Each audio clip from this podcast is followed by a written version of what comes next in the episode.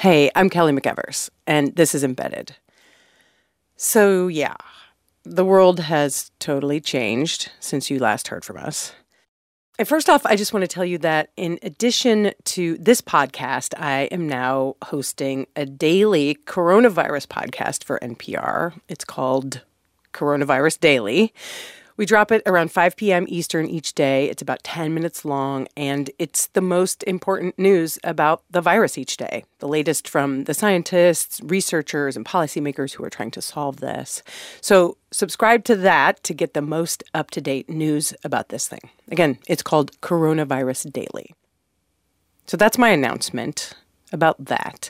And I also want to talk about what we're going to do on this show what we're going to do is focus on people on the front lines of this crisis. We're talking to lots of people, and we also would love to hear from you or from people you know. Are you a doctor, nurse, or other healthcare provider in an ER or in an ICU? To go to sleep each night, I need to know, frankly, that I've done everything humanly possible to keep all of my staff, patients, and visitors safe. Are you treating people with COVID 19? Are you separated from your own family, worried about what's coming, already in the middle of this crisis? Have you or has someone you love gotten sick in a hospital or in a nursing home? Do you own a restaurant or another type of business? I don't know what safety net there's going to be for people like us, and I know we're not alone. And you're making decisions that affect a lot of people's lives. Have you or someone you know lost someone and you can't gather for a funeral? Or do you work in the funeral industry? Are you a cop? In a way, our style of policing in two weeks has gone back 30 years. And your job is changing, and you're preparing for even more, maybe drastic changes. Do you deliver mail, run a hotline, make medical supplies, or work in a grocery store?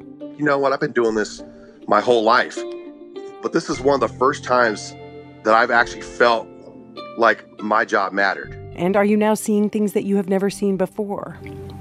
Are you in a difficult relationship? We've been through our ups and downs and all that, but we've never been to a point where I would actually leave to go to a hotel room for a night. Or do you work with victims of domestic violence and you're seeing a change or increase in the calls you're getting? Are you maybe someone we haven't thought of yet? Write us an email at embedded at npr.org or record a voice memo and email it to embedded at npr.org. Tell us what your job is. Tell us the hardest moment you have had so far. Tell us what surprised you the most. Tell us what you are seeing that the rest of us aren't. We are ready to listen, and we are ready to tell these stories as they unfold. Meantime, wash your hands, stay at home if you can, love your people, and stay healthy. Thanks.